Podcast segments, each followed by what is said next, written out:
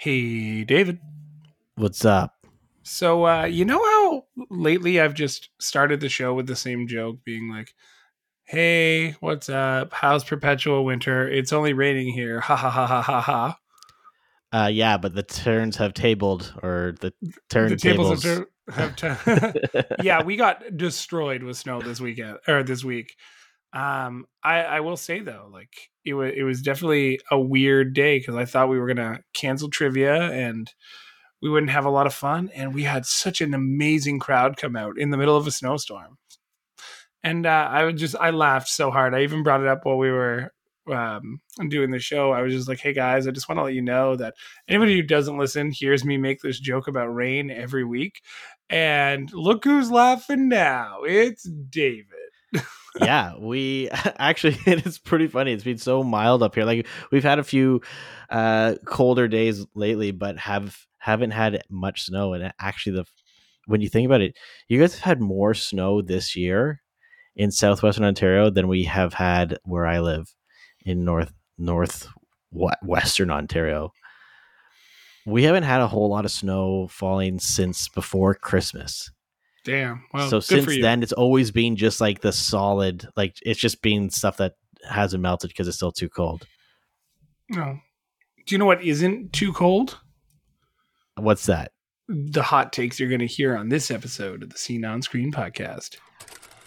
Hey, whether it's your favorite tabletop adventure, movie, or video game, we've got you covered. Welcome to the Scene on Screen podcast with your hosts, Sean and David.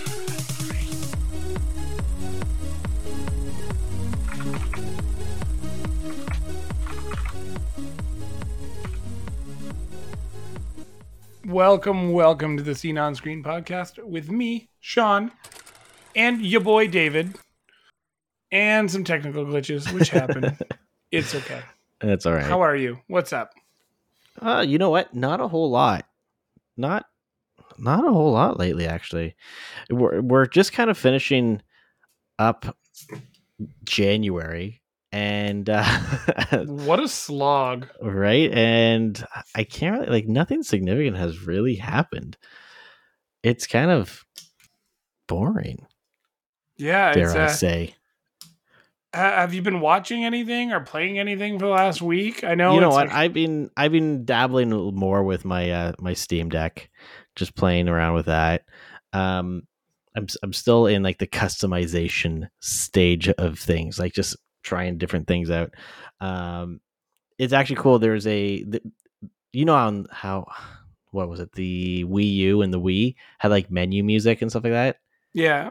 So there's a plugin that you can uh, install on your Steam Deck that lets you change like sound effects and menu music and stuff like that. So I have like the Wii U uh, shop music as like the background music on my Switch or on my uh, Steam Deck.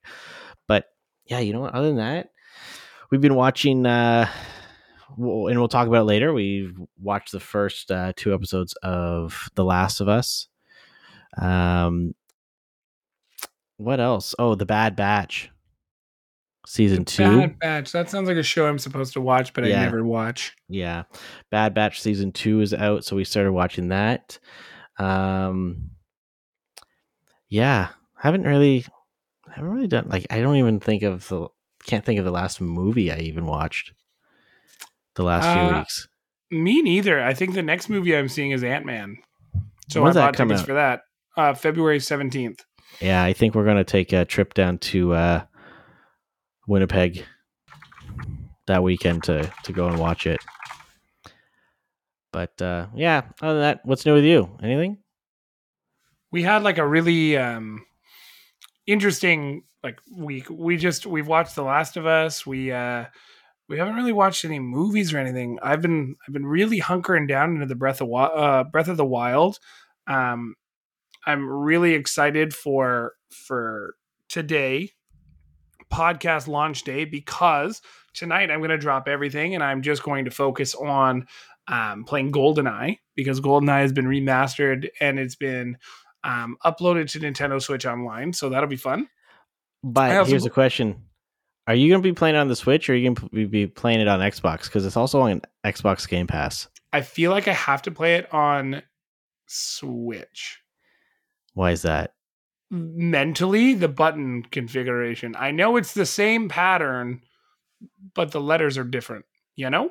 But um I'm still scouring the internet for a 64 controller as well. Oh, I know. They the N64 controllers came in stock like mid December, but the Nintendo website was bugging out that it would not let me put it in my shopping cart. And then by the time the website was uh, fixed, people had bought them all up, which is Oh, annoying. One day we will we will own them and it'll make Yeah. our our Nintendo 64 experience even better. Yeah. Um, what? Yeah, I've been really into just grinding Breath of the Wild though. It's it's fun. I I still it blows my mind that that game didn't ever get a patch where the frame rate would be fixed, and it's it's mind blowing to me that Nintendo thought the mechanic of your weapon just always breaking was smart. But It why? is, uh, like, what? it's- like it's annoying. Dude, it's so annoying. You get into like one fight and you go through like five weapons. Well, yeah. No, not yeah. Stupid. It's it's part of the it's it's part of the adventureness of adventureness of the game. It sucks though when you are going through a like a dungeon or like I forget what they're called, like the big The epic monster things. Yeah. Oh, the um, the the the beasts, the Yeah, mechanical beasts. Things. And uh you have like shitty weapons and they all break and you have to like get out of there. I think that's where my save is. Uh the first one and I've run out of like arrows and I have like a, a club and that's it. And it's at like some autosave spot. oh no. And so anytime I die, it just reloads the autosave in that area. And I didn't realize how difficult it would be. it was at the time. Um, and I think my manual save is like right in the same area too. So I'm kind of screwed. I'd, I'd either have to like restart the game or try and sneak out of there with avoiding absolutely everything, which is just got too frustrating. Yeah, no, I, I get that. I'm uh I always get frustrated because like I know I'm not skilled enough yet. So I like I go and take on these little swarms to try and hopefully find a weapon that's gonna last. And you just get like opal or amber and you're like, damn it. Like Mhm. being in these little boss areas is so annoying. But What do you think they could? What do you think they could do to update uh, the Legend of Zelda experience? Right, like Breath of the Wild was such a uh, a change from the normal or or the the Legend of Zelda that we thought we yeah.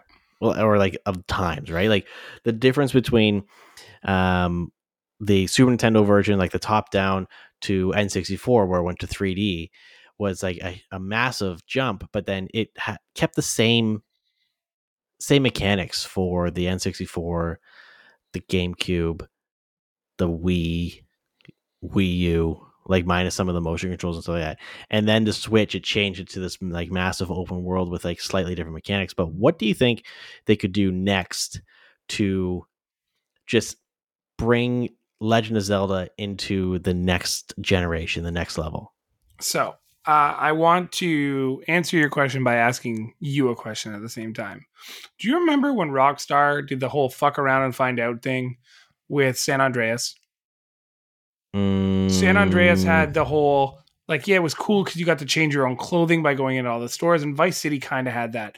But if you ate a bunch of hamburgers, CJ got fat. If you Yeah. went to the gym a lot, he got fit. mhm, And if you didn't eat while you were on missions, he would get tired and run slow. mhm. Grand Theft Auto 5, they got rid of all that stuff. They let you buy like uh, eat food to like gain health Like, and energy and stuff. yeah stuff, heal yeah but you didn't have to get like ripped at the gym. I would say The Legend of Zelda has to do two things based on my playing experience so far. One, make swords permanent and make shields permanent. All the other stuff can break.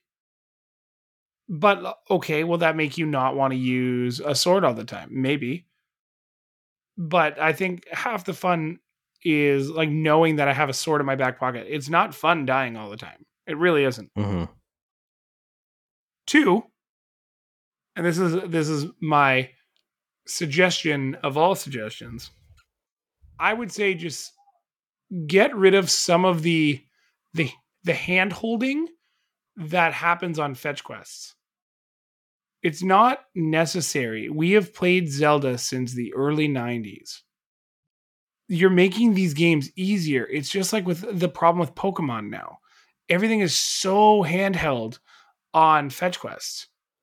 Well, the Like- thing is, is that you've been playing the game forever, but there is whole generations of people that this is going to be their first Legend of Zelda game, right? So it's uh maybe at least have a difficulty option where you can turn off that hand holding stuff.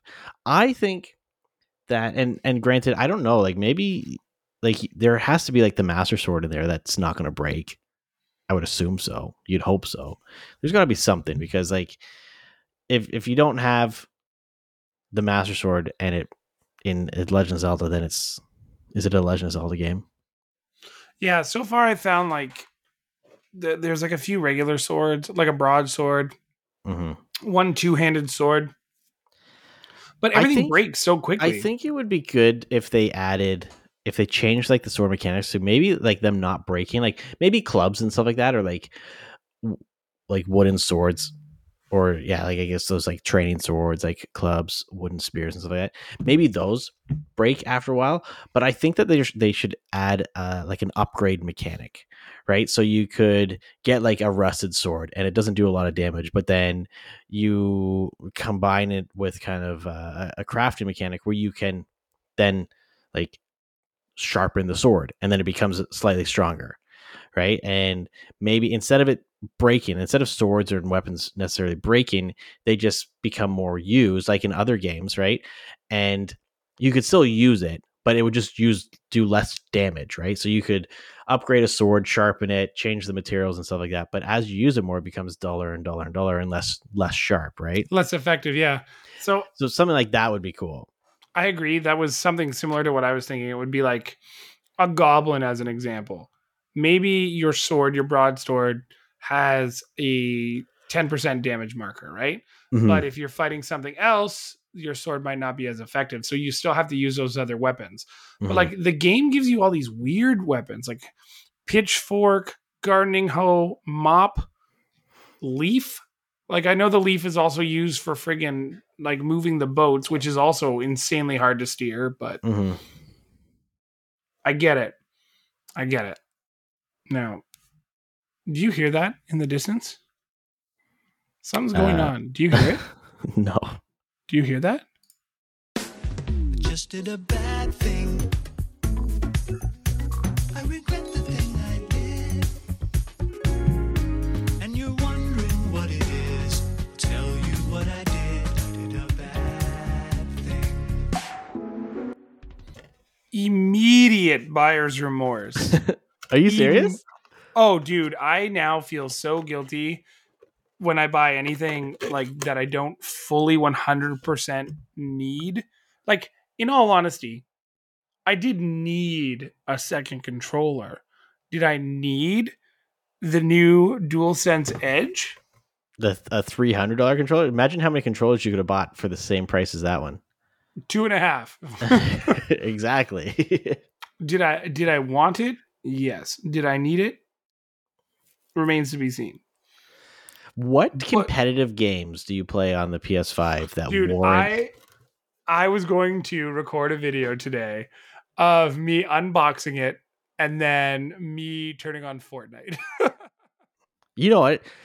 You laugh, but how many people bought Thousands. that controller just to, because they play Fortnite? Right, like hundreds So, of thousands of people. i, sh- maybe I shared millions. some photos with the guys i play warzone with Mhm. and they're like why would you want this i'm like well have you ever played with the elite controller they're like no like there's bumper stumpers you can like reduce your trigger length and like racing games it's pretty good because you can have that half trigger Mhm. I'm excited to use it for a lot of its also like personal uh, personalization functionality, which is really cool. But at the end of the day, I had to get a second controller. It was either I buy a purple or blue one, or I just buy the Cadillac of all controllers and really enjoy games. So why not? I mean, like there are other elite style controllers for for the PS5. Yeah, a Scuf is fifty dollars cheaper. Yeah, but can you can customize it just as much, right? I don't think so. This one has function keys. I will tell you though, like it is probably one of the most balanced weighted controllers. It is a little bit heavier than the actual DualSense, but it feel like it, I feel like it just feels better in the hand. Like it, it's a very like it feels very clicky. The buttons feel really nice and precise. The sticks is probably the best part of this whole thing because for those who don't know, the thumbsticks are removable, right? Mhm. So if you do have some controller drift, you can actually get that fixed by replacing it for yourself. You know what? There is a company that uh, makes um, like electromagnet joysticks, and um, they don't actually uh, ever drift because it's uh, what's it called? GuliKit electromagnetic joystick. They make uh, right now, and I I only know about this is because they've created uh, like replacement joysticks for the Steam Deck, and this is cool because this is what I think most companies should move to. Um, they do they have? Oh, this is just instructions for installation. But pretty much, instead of using uh, like a resistive um, joystick style, right? This company has one where it's using mag- a magnetic field, so there's no actual like rubbing of materials, and so Yeah. you're never going to get that uh, that stick drift. But uh, it's cool that they at least allow you to replace the joysticks because uh, everyone knows like out of a controller that's going to be usually the the first thing to go is the joysticks. I don't play hardcore enough to have ever really experienced any significant stick drift on any of my systems um but i do know that like with the elite series controllers for xbox it can be pretty bad It's it's so bad when you have a controller and you're like, don't play NHL with that because you're banging the sticks too much. Mm. Um, what is the uh, how does it feel in comparison to the uh, elite series 2 controller because so the series 2 controller is pretty heavy it's a pretty hefty controller I think my Elite Series 2 feels a little bit heavier because my Astro dongle is on the bottom of it. Well, take Um, your dongle out. All right, so I've got them in my hand right now. There's a, a significant size difference. Like they are well, like, yeah, the the, the, the PlayStation PS5 controller controllers, the the PS5 controllers are pretty big though. I would say maybe the Xbox one is a little bit heavier, but I would say that's for two reasons. So the Xbox Elite Series 2 um, has a magnetic plate on the back for wireless charging, technically. I mean, it's pin charging, so it's kind of the same. Yeah, But the nice part about that is you can either keep that little spot on your desk or uh, and then you can just sit your controller on top of it or you can feed it through the case and have your controller still sit on top of that Mhm. the DualSense does not have that. It just has a little door on the back of the the carrying case that you can plug your controller in. Oh, okay. So that's the only Uh, difference there. Are are the uh the triggers and stuff like that plastic on the PS5 one? Yeah. Yeah, see, because I'm pretty sure they're like a metal or or a type of aluminum or something like that on the uh Xbox controller. No, they're they're plastic coated as well. The biggest difference I find on immediate touch is, and you have an Elite 2, so you can identify with this as well. You know how your Elite 2 over time picks up like a coating of like Cheeto dust. Well, it's not Cheeto dust, but it's just like it's almost like it's skin, right? Like your controller gets dirty really easily because of the, the way the rubber is. It's like a very grippy rubber, but it just it picks up that like You need to exfoliate, brother. yeah, maybe I don't know, but Like I, I've had a bunch of controllers that have had that problem. This is smooth to touch. Yeah, There's no texture think- on the handle at all. And I think part of it is uh, it's like the rubber texture that they have on the Xbox controllers that just kind of starts to wear off. Yeah, just like maybe it's just the rubber there. Like I can show you on mine, but Mhm. like it like literally just flakes off. But like I've gone through this is my second Elite 2 and the like I know that you can still tighten the sticks and stuff. There's lots you can do with this controller. I'm really excited to see what it can do and how it plays, but with Fortnite. with Fortnite. I might load up Warzone on the Xbox or the PlayStation as well. But my mind's on Xbox right now. Cuz Xbox had a little presentation. And it was pretty much the exact horse and pony show that you'd think Microsoft would release in a January to try and take your mind off the fact that the Activision acquisition is going okay. I guess now that Europe's kind of involved, it's changed a little bit more.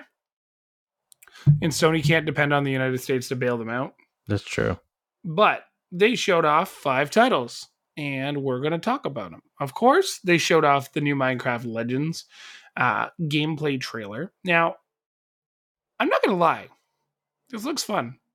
It's a PvP where, according to the dire- uh, the directors and the developers, the only way you can ever be successful is you work as a team, right? You can't just drop in a game with no microphone and not communicate with people. They've also changed the art style of my our Minecraft a little bit for this game. hmm So it, it looks a little bit different. Um, I don't know. It- It's kind of interesting that you get to you get to build your your village as you start the game, and then you can continue to build resources to help further your campaign. And it does work like other Minecraft as well. So every time you load up, the game is completely different.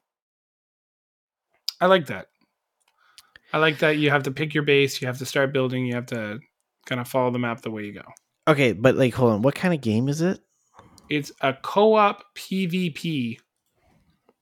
It is a spin-off of the ultra popular sandbox survival game Legends, perhaps unexpectedly a multiplayer action strategy game. Will have both a narrative co-op mode as well as a PvP mode with procedurally uh, generated environments, um, which is a must. It looks fun.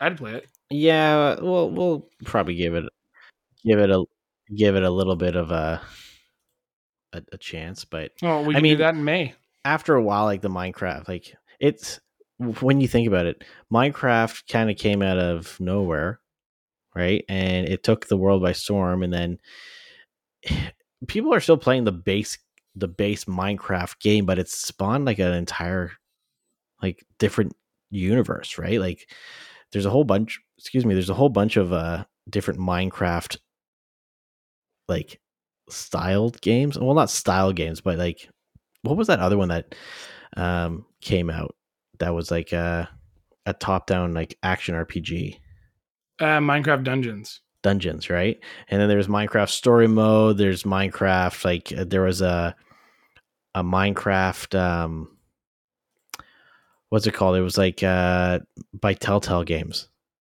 Was there one?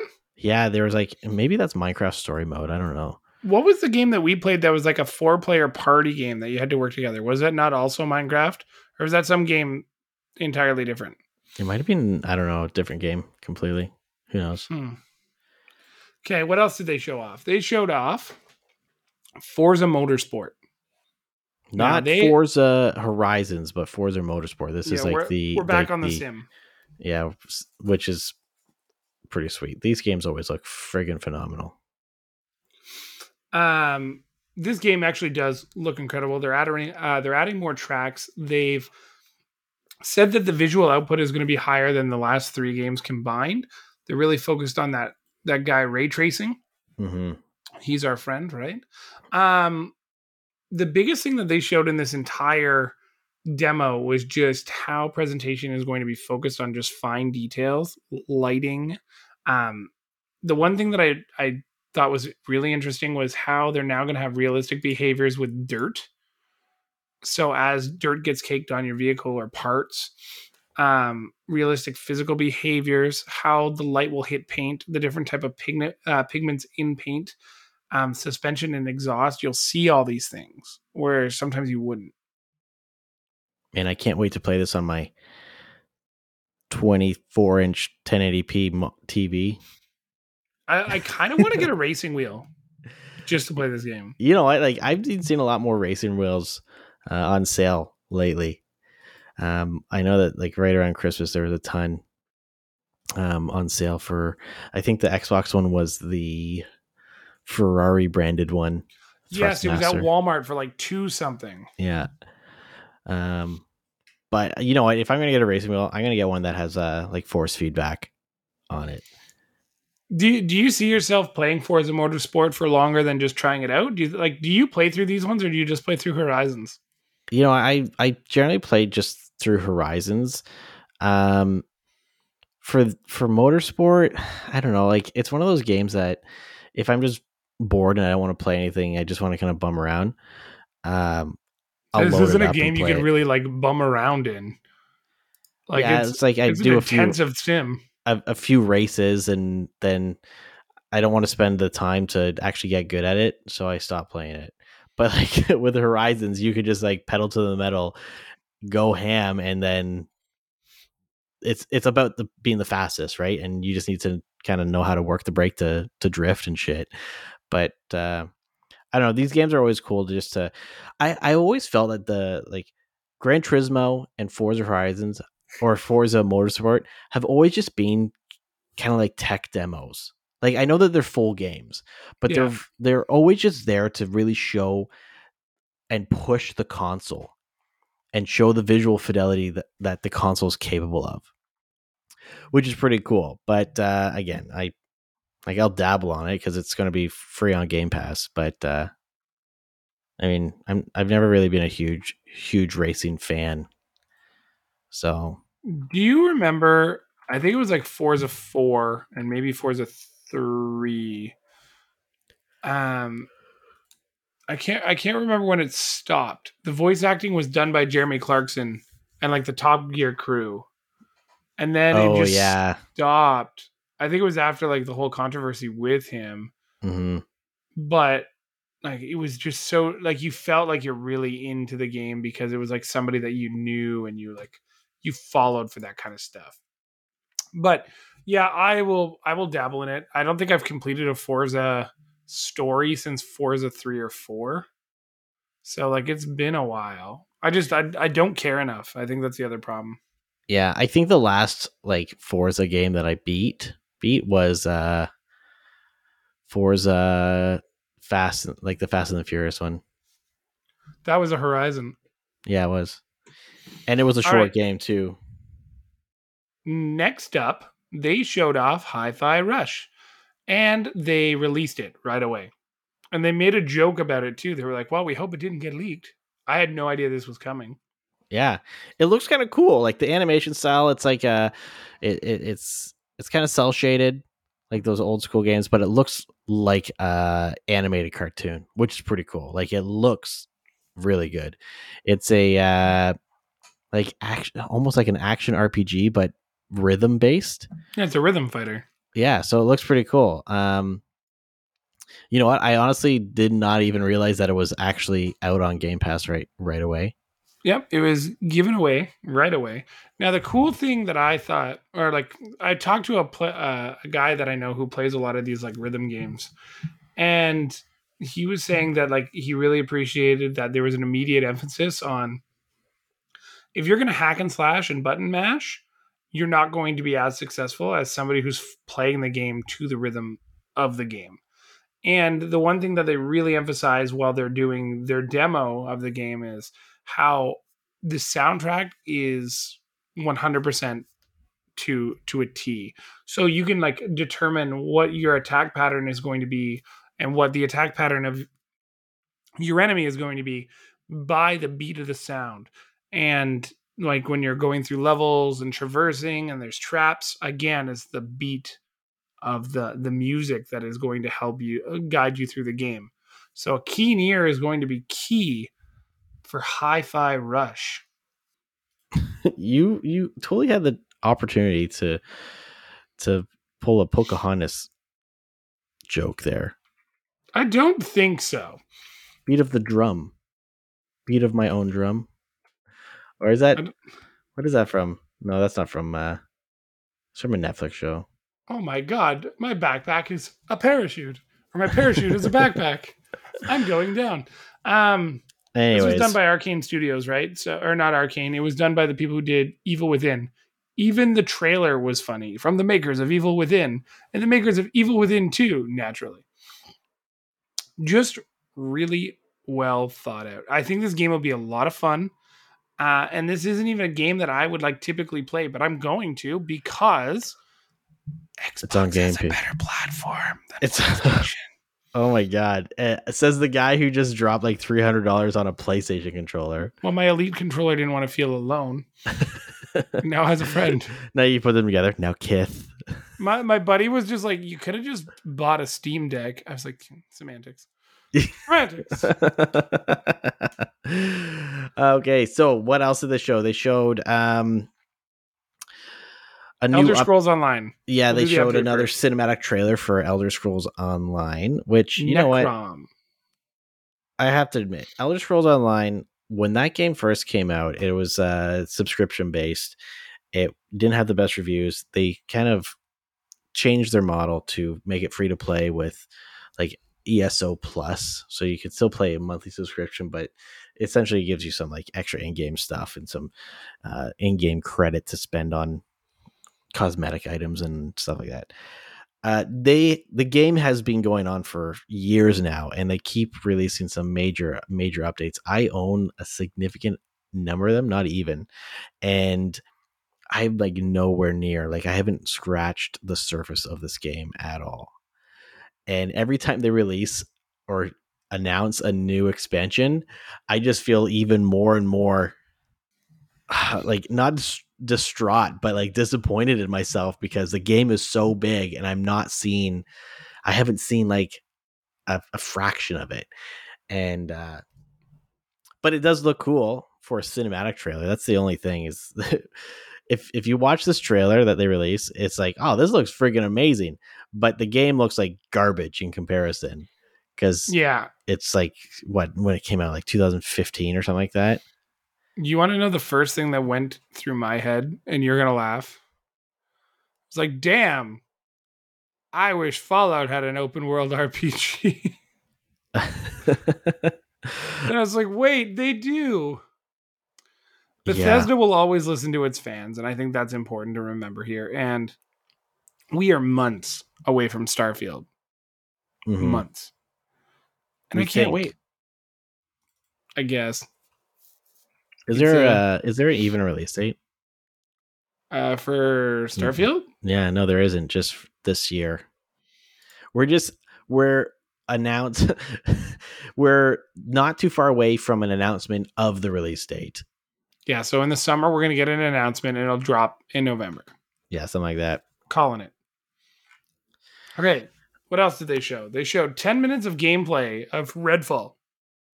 I want to know your thoughts because you immediately said, "Oh, it's a Left 4 Dead clone," and you're not wrong.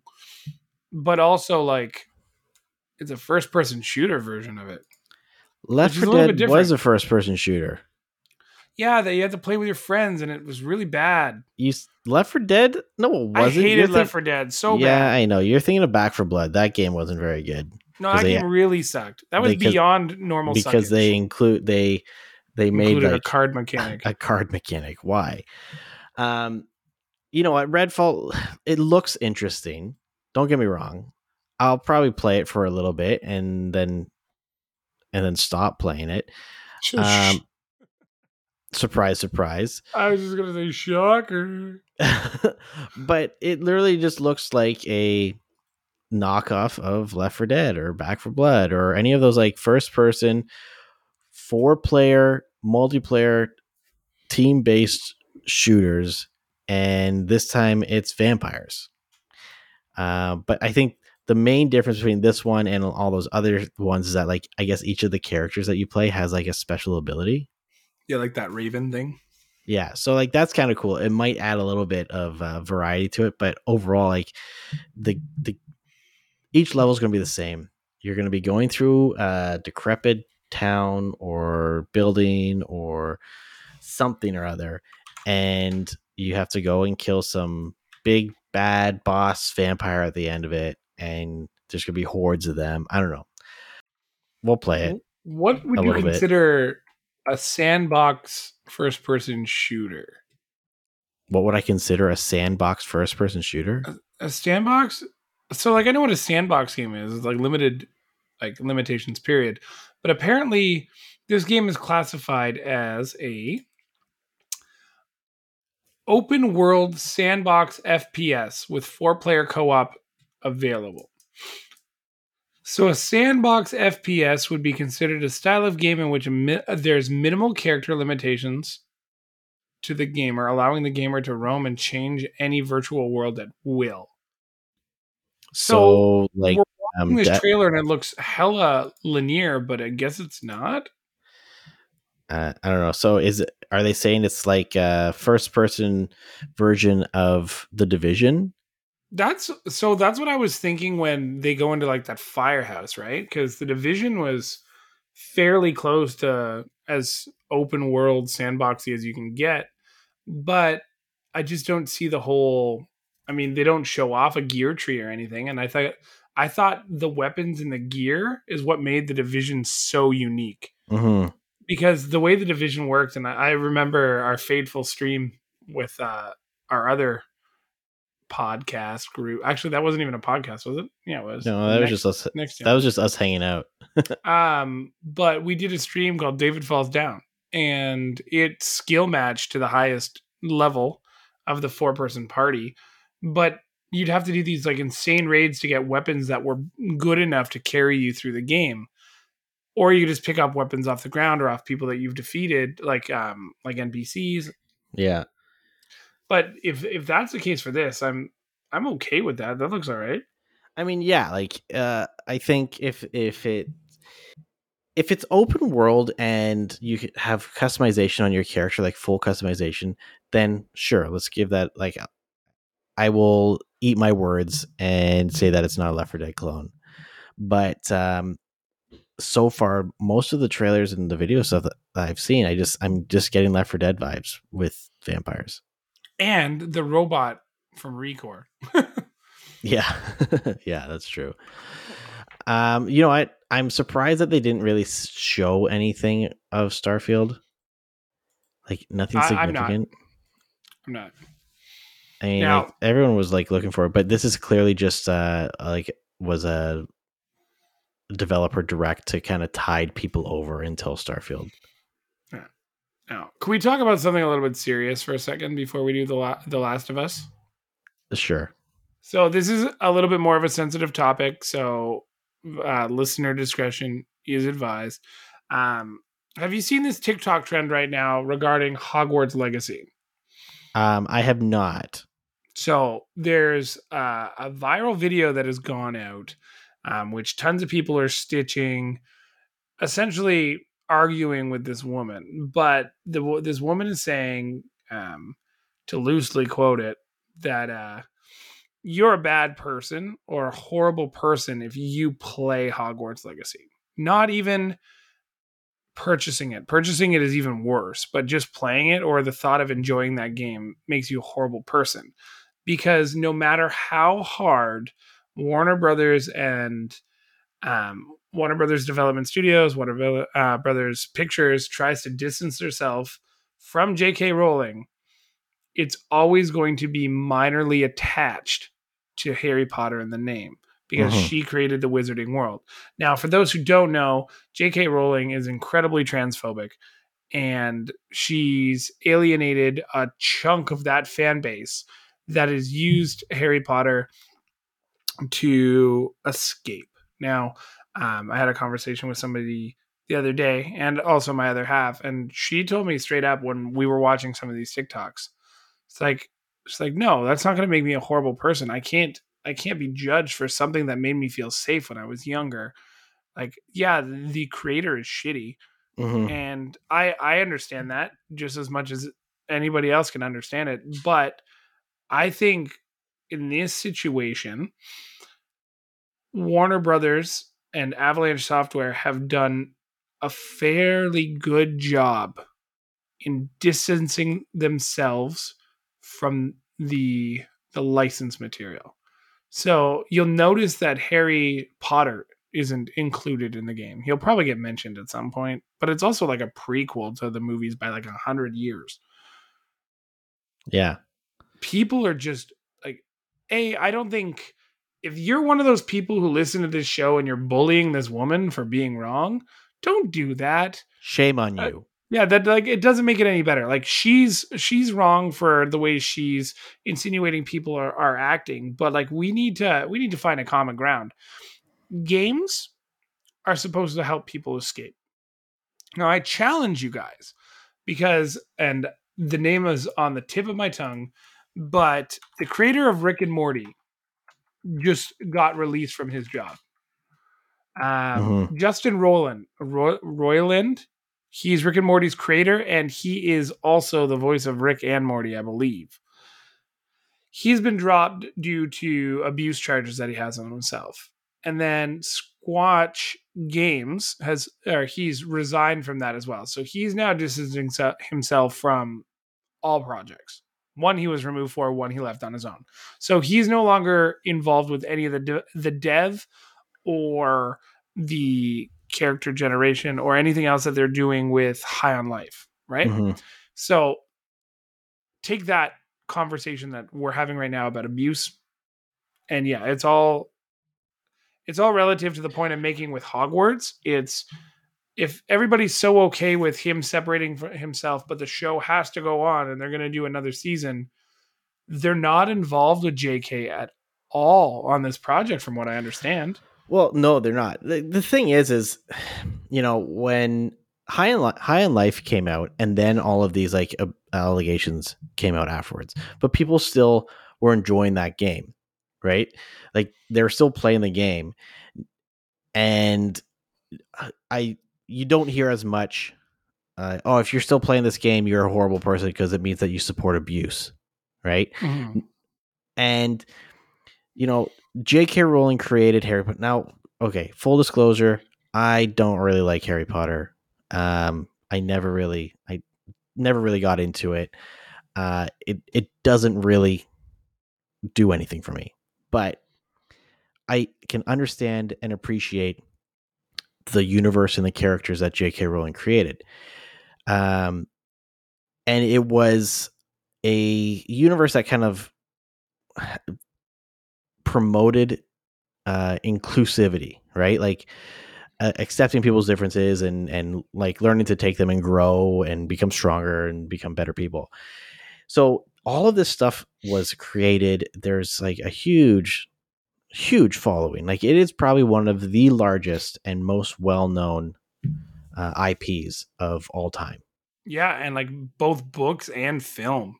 hmm Um, and so so many people grew up reading these books and watching the movies and and playing the games that came out and all that stuff, and they were not doing that mm-hmm. and thinking guaranteed like you're not watching the Harry Potter movie and be like, oh my god, I love J.K. Rowling so much, I look up to her for creating this. No, you're watching it and playing these games and and reading these books to become engrossed in the story and the, these characters because those characters don't necessarily portray what the creator is is thinking like or or feeling or or their opinions on stuff right because if it did then you would have transphobic characters in Harry Potter right like you would have all of these things that um J.K. Rowling has has mentioned in recent times that people are upset about.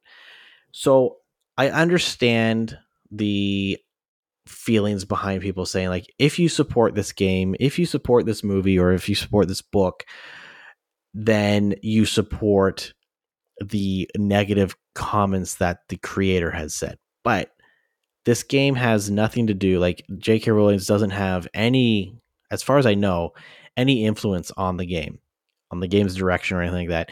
The only influence that she has is the fact that she created the Harry Potter universe, hmm right? So it comes down to okay, like if you feel that strongly that you want to boycott Harry Potter stuff, then you might not have been someone who grew up strongly influenced by the Harry Potter books, like being part of that culture. Right? Yeah. And if you are someone who thinks that, oh, okay, it's either like like black and white, right? Either you are going to boycott this game and hate everything J.K. Rowling's, regardless of you know your your own opinions, just because you you if you don't, you don't support like the LGBTQ LGBTQ community, right? You know, it's it's kind of ridiculous, especially in this day and age. People, like you said, people play these games and watch movies and stuff like that to es- escape reality. Yeah. And Can I read you two lines from the article? for sure? Um, so the developers have made sincere attempts to distance Hogwarts Legacy from Rowling or Rowling. Rowling. Uh, public statements have been made clarifying that the author is not involved in the game's development, and the game goes way out of its way to be as inclusive as possible. Nevertheless, Rowling's loud transphobia has ensured that the game can never completely run away from the outrage she generates. Now, the biggest thing is it's now called Wizarding World, right? It's not just under this Harry Potter IP. Like obviously it's all connected, Mhm. but they're all trying really hard to get away from her while also like Warner Brothers owns the IP. At the end of the day, they can do whatever they want with it. But that that's the one issue. Now the the article ends in a fantastic way, I think. It says Rowling has left gamers between a rock and a hard place. Supporting the game signals that her creations will thrive regardless of the hate she spews. However, boycotts are more likely to affect innocent developers rather than the wealthy author. If Avalanche Software could succeed in giving Hogwarts Legacy an identity separate from Rowling without com- uh, compromising authenticity, it could be a very successful franchise. Mm-hmm. Like, And, like at the end of the day, any Harry Potter related content is money's going to go to J.K. Rowling's, right? But if people can get past the idea that she doesn't have creative control anymore over this stuff, so the content that's being made is the creative content create is is the creative ideas from completely unrelated people with that don't share her views then you should be able to enjoy it right? And and if even if you can't get past that if someone else is going to enjoy it being part of like promoting inclusivity is allowing people to enjoy the things that they want to minus okay like granted there's certain limitations you know anti-semitic stuff like i'm uh, nobody's going to support a game that you know is literally like echoing anti-semitism or or like a, an actual like transphobic game kind of thing. But there's going to be there's none of that in there. So just let people enjoy it right? Like you and uh your other half have been like super excited for this game since its first announcement. Yeah, so, you know what? Like, and the thing is, is there could have been these outcries from the beginning, but now that the game is coming closer to release, I think it's a lot of these people that just want the attention online, just to start controversy, just to be the topic of conversation, that are that are starting these complaints just to get it going. And you know what? It's working. Like they're they're getting the attention that they want. Um, but you know what? Once the game comes out, it's going to be the gamers that determine whether or not it's a good game or not. Right? yeah, like, like yeah. it's unfortunate that she'll likely make money off it. And that's where the rock and that hard plays really kind of come into effect. Um, David and I are both supporters of um, the LGBTQ plus community. We're not shying away from the the the conversation that's here, and we do believe that all gaming and all pretty much everything should be inclusive at this point in time. Mhm, There is nothing that I can think of off the top of my head that shouldn't be inclusive. mhm. I mean, like I'll play the game eventually, but I probably won't enjoy it because I don't really like Harry Potter. So it's a win-win for everyone. Uh, Like I will say, like on- on a on a gaming point of view, like it does look well thought out and incredible. Like they're they're putting in the work. hmm Um, there was a quote from Alan Tew, the games director, addressing some discrepancies. He's saying, he says, I think for us, there's challenges in every game we've worked on. This game has been no different. When we've bumped into those challenges, we went back and refocused on stuff. Of course, now I have to pay for the rest of the article. Uh, bumped into those challenges. We went back and refocused on the stuff that we really cared about. We know our fans fell in love with the Wizarding World, and we believe they fell in love with it for the right reasons, he said we know that's a, that it's a diverse audience. For us, it's making sure that that audience who always dreamed of having this game had the opportunity to feel welcome back. Uh, welcome back. They have a home here, and it's a good place to tell their story. Thank you, Alan. Too. Thank you. I I really hope that nothing crazy happens when this game gets released. I hope for the people who made it, they have a successful launch. I hope for the people who who need this game in their life, they enjoy it. I hope for the people who want to boycott it, they boycott it respectfully hmm because again, it's Portkey and it's um Alan Tew. It's it's these people that are working on the game. It's not her. She has nothing to do with the project, and that's very important to to separate in this situation. Yeah, Yeah. she sucks. She's horrible, terrible human. But we also have to look at that that this isn't from her. Yeah. And you know what? If you feel so strongly that you don't want to support her and you don't want to support the studio that's making it, then buy the game secondhand. No one no one makes no one wins in that except for you can still play the game that you secretly want to play without supporting anyone. Oh, interesting. Um, as I'm just like plowing through the, all these articles to make sure that we didn't miss anything, the character creator here is broadly inclusive and allows a wide array of gender variants, vocal tones, body types, and pronouns. That is, the choice to be referred to as a witch or a wizard are all on separate sliders. I want to be referred to as a hat. I want to be a warlock. Well, isn't a warlock like a very angry wizard? I hope so. Yeah, I think so. I just I hope I hope for everyone's sake that this this does what it needs to for people. hmm It's it's a tough subject. We would have been remiss and we would have regretted not talking about it because it is important to talk about. hmm Can we talk about something depressing now? Yes, absolutely. You want to talk about The Last of Us? The Last of Us TV show. Holy shit. So, okay, folks. Um, We're not going to spoil episodes. We're just going to talk about it. We will do it at the end of the series. yeah. Um, because a new episode drops every Sunday on Crave or HBO. And this is a very unique situation in which if Sean has played- actually Sean has actually watched all of the episodes out by the time we're recording.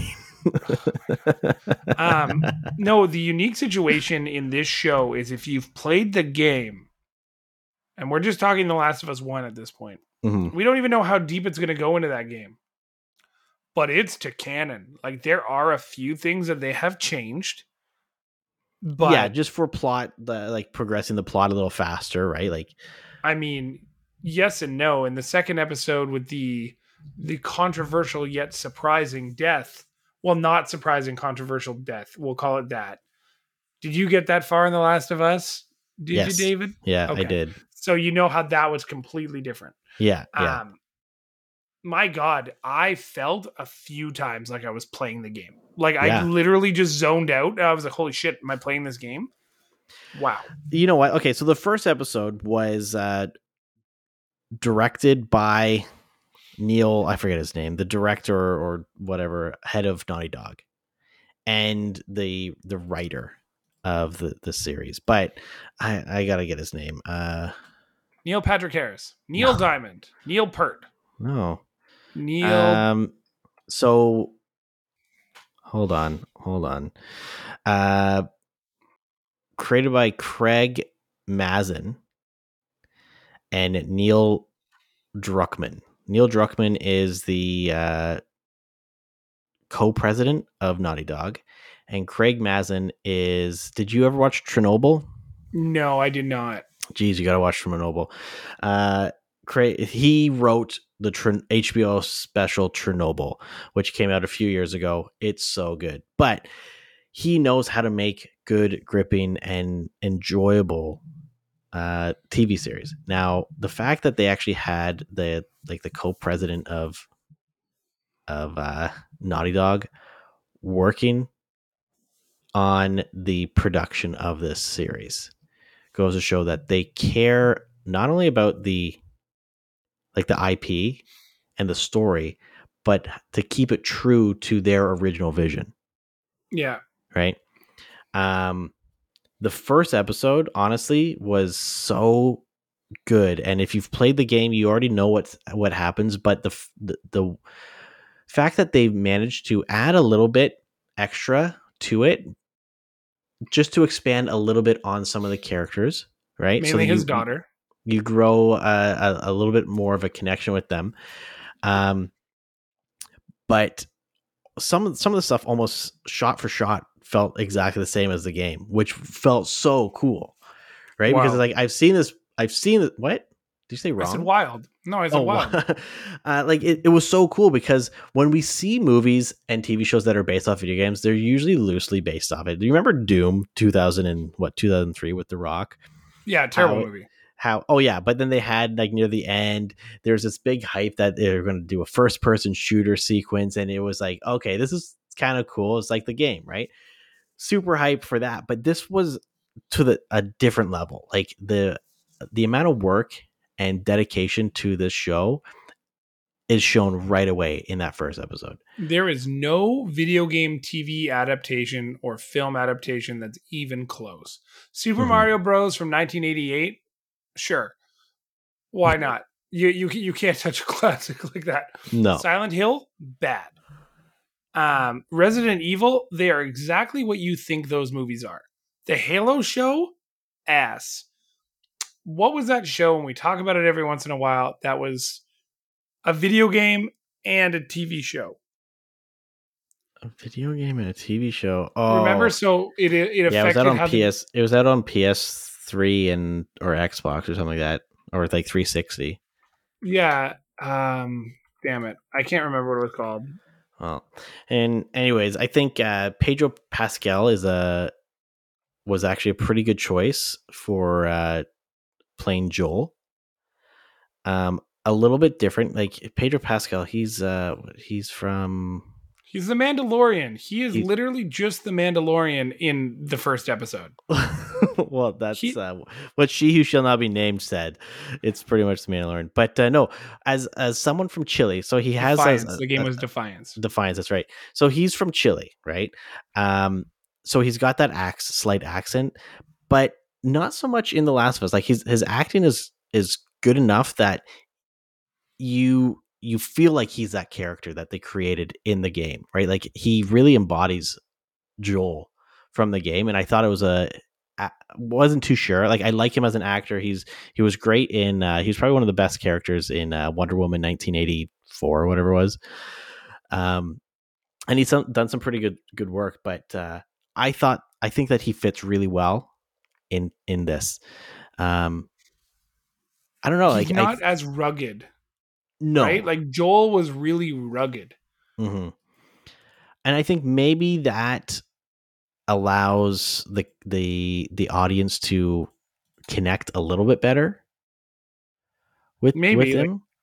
But I don't know. It's uh I, I'm super excited for this. Like it's one of these series that I'm happy. I'm glad that they're releasing a new episode every week.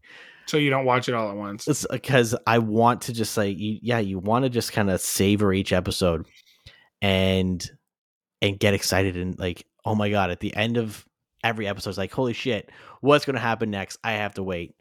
Um, but one of the coolest things that they've added to this that's not really in the games is the beginning. They have like an opening kind of like Game of Thrones kind of beginning. yeah, where I, I well I, I I agree with you, but I've never seen Game of Thrones, but Oh. it's unrelated to like the the actual story in the sense that it takes place like years and years before. So it kind of gives you a little bit of a background into um, the outbreak that is happening in the the universe of the last of us. So that's really cool because i think it's set up or or so far you can either have played the game and really enjoy the series because it's it's so closely connected and so well done and also people who have never played the game can enjoy it because it's so well written but then also Yeah. this is a testament to naughty dog and their storytelling abilities The Last of Us is probably one of the top five story games I've ever played. hmm And like, I'm like, it's funny because I haven't played that game since I beat it on, I want to say a PS3. So Yeah. on like as the game's progressing, I'm remembering things, and I'm like, oh my god, what the hell? What? This is crazy. I made a joke and it didn't stick um, with my other half, but we're watching and I was like, oh, that's so weird when they're in like um like a rundown house or something or an apartment. She's Mhm. like, what? What's so different? I was like, this can't, this isn't like the game. And she's like, what do you mean? You've been saying it's like the game the whole time. I'm like, yeah, but if this was like the game, there'd be a dead TV there and a PS3 sitting right beside it, just like they used to do in the game all the time, right? And like when you they walk into shops to be like old Sony cameras and a VCR, that kind Yeah. of stuff. yeah Um, Bella Ramsey, I believe, is her name. The girl who's playing Ellie, hmm perfect choice. Very, very good.